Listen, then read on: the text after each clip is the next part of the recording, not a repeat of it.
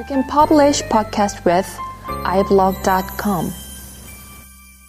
네, 안녕하세요. 라디오 반민특위 정의충만 선입니다.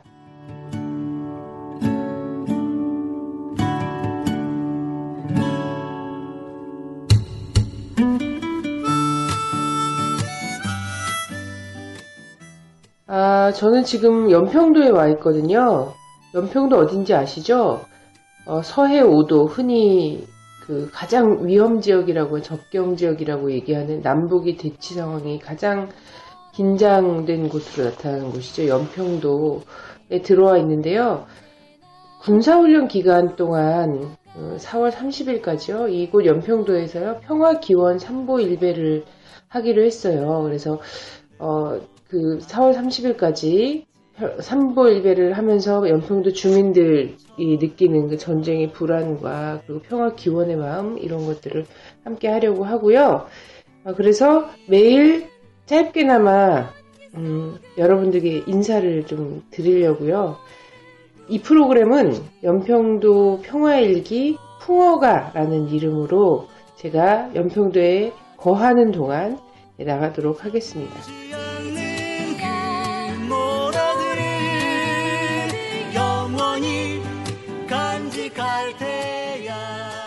어, 어제 처음 도착을 했고요. 3월 22일 날 도착을 했고 지금 이것을 녹음하는 시간 3월 23일 오전입니다. 어, 제가 주변에 이제 연평도라는 데 처음 와봐요, 사실. 한국에서 섬에 가본 거는 제주도 말고는 가본 적이 없는 것 같아요. 제주도, 어, 한산섬, 이 정도, 이 정도 관광 삼아서 갔던 기억밖에 없고요. 연평도 배를 2시간이나 타고 오는 섬에는 처음 와봤는데요. 그래서 주변에 혹시 연평도에 연고자가 좀 있을까? 이러고서 막 찾다가 딱 걸린 청년이 있었고 그 청년을 달고 왔습니다. 인사하세요, 인사. 아, 아, 아, 네, 안녕하세요. 저는 선님 안에 걸렸죠? 아, 선님한테 걸린? 네. 아, 제가 이런 데서 이렇게 인사를 드려도 되는지 모르겠는데, 네, 우선 연평도에서 제가 9년 전에 근무를 했었거든요. 그래서 7년 전에, 네. 뭐라고? 전역을 네, 했어? 전역을 했어. 가지고 지금 7년 만에 다시 연평도를 들어왔는데요.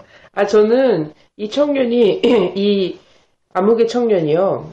어, 연평도에서 해병대 근무를 한 거예요. 해병대 어, 제대를 했, 했다 그래요. 그리고 또 워낙에 되게 사기적으로 동안이거든요. 그래서 불과 몇 년 전에 2, 3년 전에 아무리 길어도 전역을 했는 줄 알고서는 아 옳다구나. 그럼 연평도 지리도 좀 잘 알고 연평도 민심도 좀 도움이 되겠거냐고 오다가 들어보니까 9년 전에 9년 전에 연평도에서 입대를 해갖고 왔더니 나보다 더 신기해하는 거예요 연평도 내려오고. 어 저런 거 없었는데 막 이러면서. 네. 그래서 별로 크게 도움이 될지 안 될지 잘 모르겠는데 지금 일단 숙소에 와서 설거지 및 이런 큰 도움이 되고 있어요.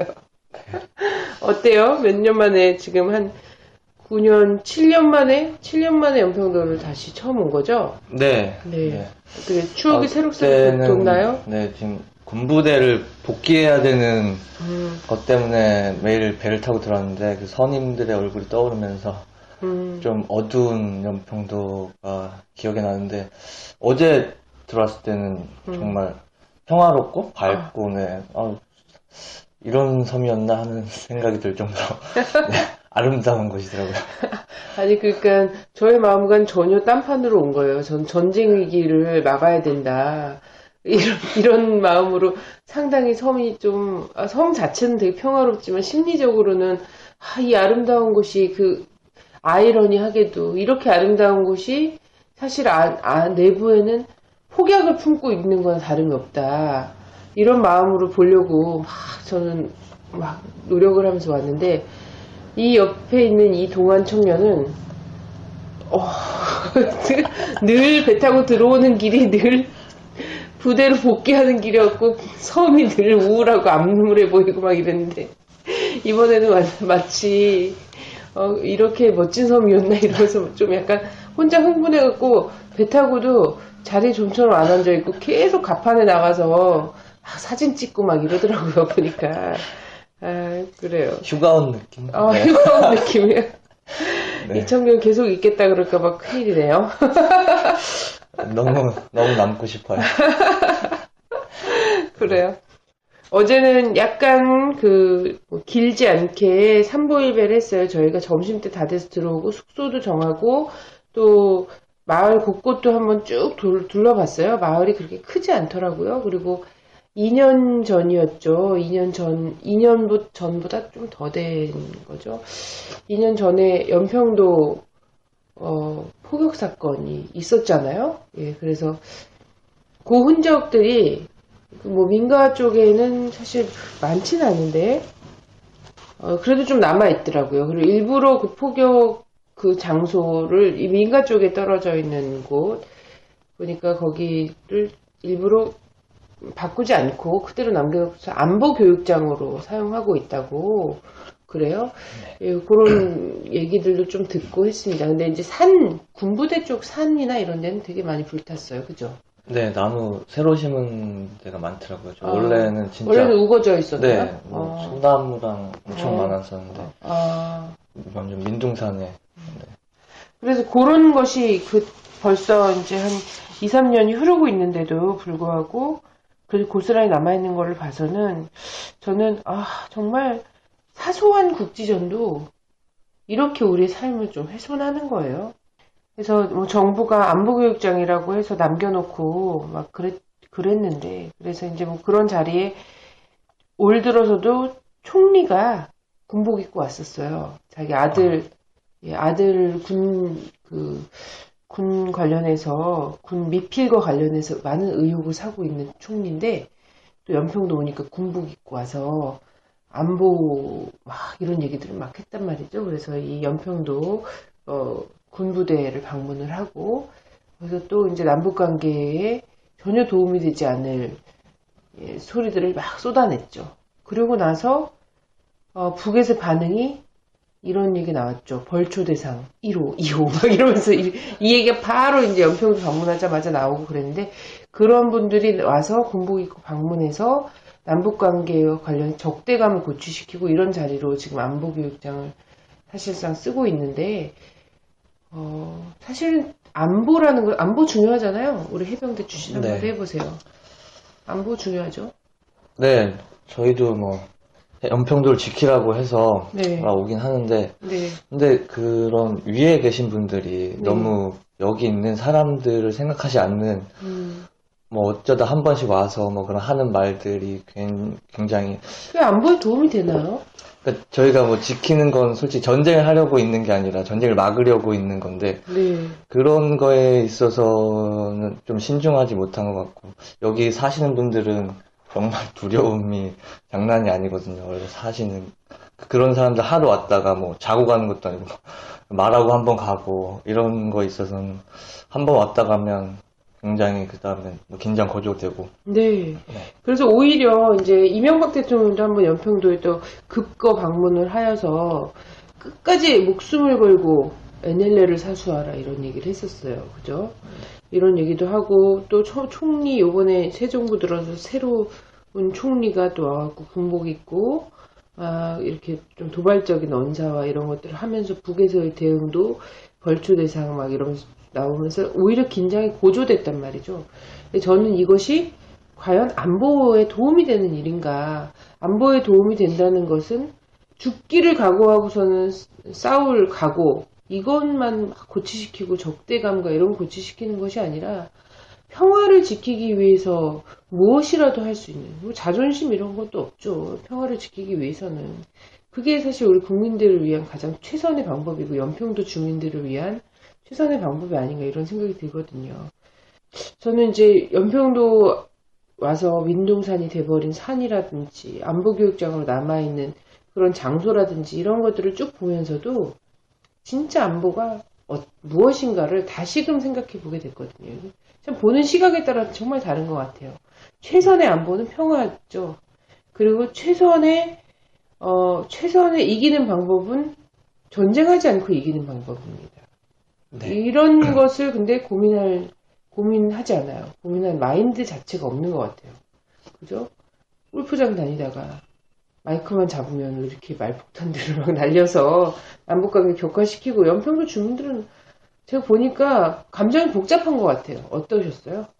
네, 근데 이분들은 정말 왜 싸워야 되는가에 대한 생각도 지금 여기선 안 보이는데 음. 저쪽 북한 저희 군부대 쪽으로 넘어가면 지금 마을은 완전 북한이랑 정반대 쪽에만 이렇게 물- 몰려 있는 거고 나머지 부분 다 부대가 있거든요. 그러면 음, 넘어가면 바로 해주 앞바다 보여. 그럼 북한 주민들도 다 보이고. 어. 아니, 지도상에서 보면 네. 북이랑 훨씬 가깝잖아요. 네, 그럼요. 네. 이게 그러니까 옆 인천에서는 지금 저희가 2 시간 넘게 왔지만 북한에서는 뭐 한 20분이면 나오는 그 통통배 타고도 오는 그런 거리거든요. 저쪽 으로 네네, 넘어가면. 그죠. 그러니까 그런 데서 지금 와서 무슨 전쟁이니 뭐니 음. 막 이렇게 떠들고 가면은 음, 아니, 솔직히 우- 여기 있는 사람들은 정부에 대해서 또막 뭐 비난하기도 어렵고 음. 근데 우리는 지금 거의 북한 땅 앞에 있는데 언제 쏠지도 모르는 이런 상황에서 음. 또뭐 이렇게 막 들고 일어나서 여기 주민들이 또 막 말할 수도 없고 막 그럼 우리 보고 싸우라는 소린가 그럼 어. 차라리 그럼 여기서 뭐 그 주민들한테도 아예 무기를 주든지 뭐. 어, 여기서 뭐 대책도 안 세워주면서 뭐 그런 피난을 시키든지 아니면 정말 연평도에서 뭔가 싸움을 그런 식으로 막 일으킬 거면 차라리 막 무기를 더 가져오고 주민들은 나가게 하고 여기를 아예 군사 지역으로 만들든지. 음, 근데 이런 걸 안 하면서 이런 발언을 하는 걸 보면 결국은 얘네는 이런 고위급이나 이런 사람들은 이런 걸 정치적인 쇼나 뭐 이런 국민들 지금 정치에서 자기들이 못하고 있는 거를 이런 대북 방공 음. 이미지랑 이런 북풍 뭐 이런 것들 노리면서 또 뭐 선거도 있고 뭐 항상 그런 정치적인 발언들로만 해서 결국 뭐 북한이랑 뭐 자기들 입장에서는 막 전쟁이 나겠냐 뭐 이런 식으로 막 하지만 여기 사람들은 전쟁이 아니더라도 국지전만 나더라도 연평도는 언제든지 또 포격 당할 수 있고 그러니까 이런 상황에서 대책을 마련 안 하는 걸 보면 결국은 이 사람들은 정치 쇼다. 맞아요. 그래서 일면 또그 주민들에 대해서 이렇게 막 굉장히 복잡한 감정을 갖게 해놓고 그리고 두려우면서도 두려움 소리내지 못하게 만들어 놓고 이 인간 그 방패로 사용하고 있는 게 아닌가. 나는 어, 한국 정부 같은 경우에도 연평도에 대해서 최근의 남북 관계에서요 전면전이 날 가능성은 거의 없다. 뭐 이렇게 얘기를 해요. 사실은 근데 네. 해외에서는 전면전의 가능성을 높게 보고 있죠. 높게 봤, 봤죠. 네. 어, 지금도 2013년 연내에 전쟁이 터질 수도 있다라는 얘기들을 해외에서 전문가들이 얘기를 많이 하고 있는데, 근데 정부 당국자들은 그런 얘기를 하지는 않습니다. 그렇지만 어떤 얘기를 하냐면, 연평도 정도에서 제한적인 국지전을 이 일어날 가능성은 매우 높다. 뭐 하여튼 가능성이 있다. 아무리 완화시켜 얘기해도 그런 가능성이 있다라고 얘기를 해요. 그럼 그런 가능성이 있다라고 얘기를 했으면 주민 대책을 세워야지 된다는 거예요. 근데 주민들은 대책이 없어. 나 그래서 막 어제도 막 남을 사람들이 거의 근데 없더라고요. 잘 네. 보이지 않는데 군인들 말고는 사실 없는 것 같긴 한데 막 그래도 계속 무슨 가게도 있고 막 이런 거잖아요. 그래서 산에 막 나물 뜯고 다니시는 할머니들도 계시고 그런데 그런 분들 뭐 사실 대피소 말고는 피난 대책이나 이런 것도 없고 정말 네. 불안하다 이렇게 말씀을 하시더라고요.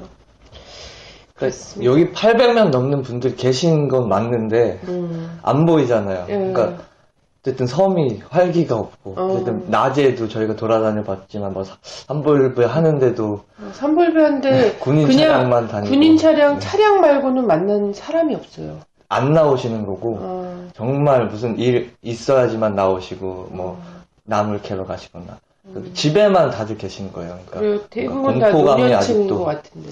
네. 아 진짜 공포가 얼마나 생활화돼 있을까. 막 이런 생각이 들어서 너무 안타깝고요. 그렇습니다. 그때 그만을 별 보며 굳게 다졌던 처음의 마음 자, 제가 매일매일 짧게나마 이렇게 연평도 일기를 보내드릴 거고요. 풍어가라고 합니다. 풍어가. 연평도에서 다른 폭, 어떤 폭음이라든가 이런 것들이 아니라 풍어가 올릴 날을 기원하면서 일기를 보내드리도록 하고요.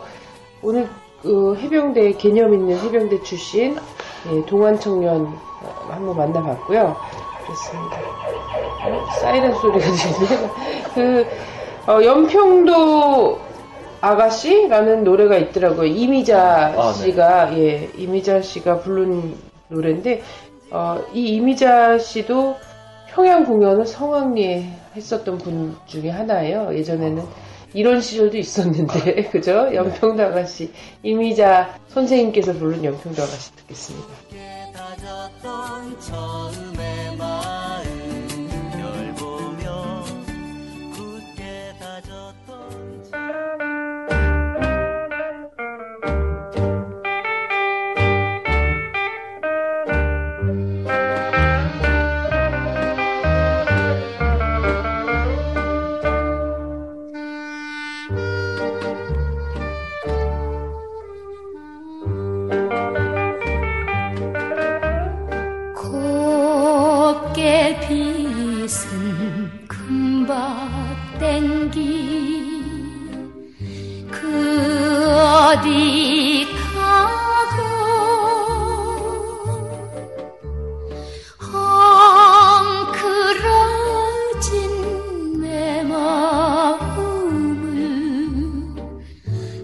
달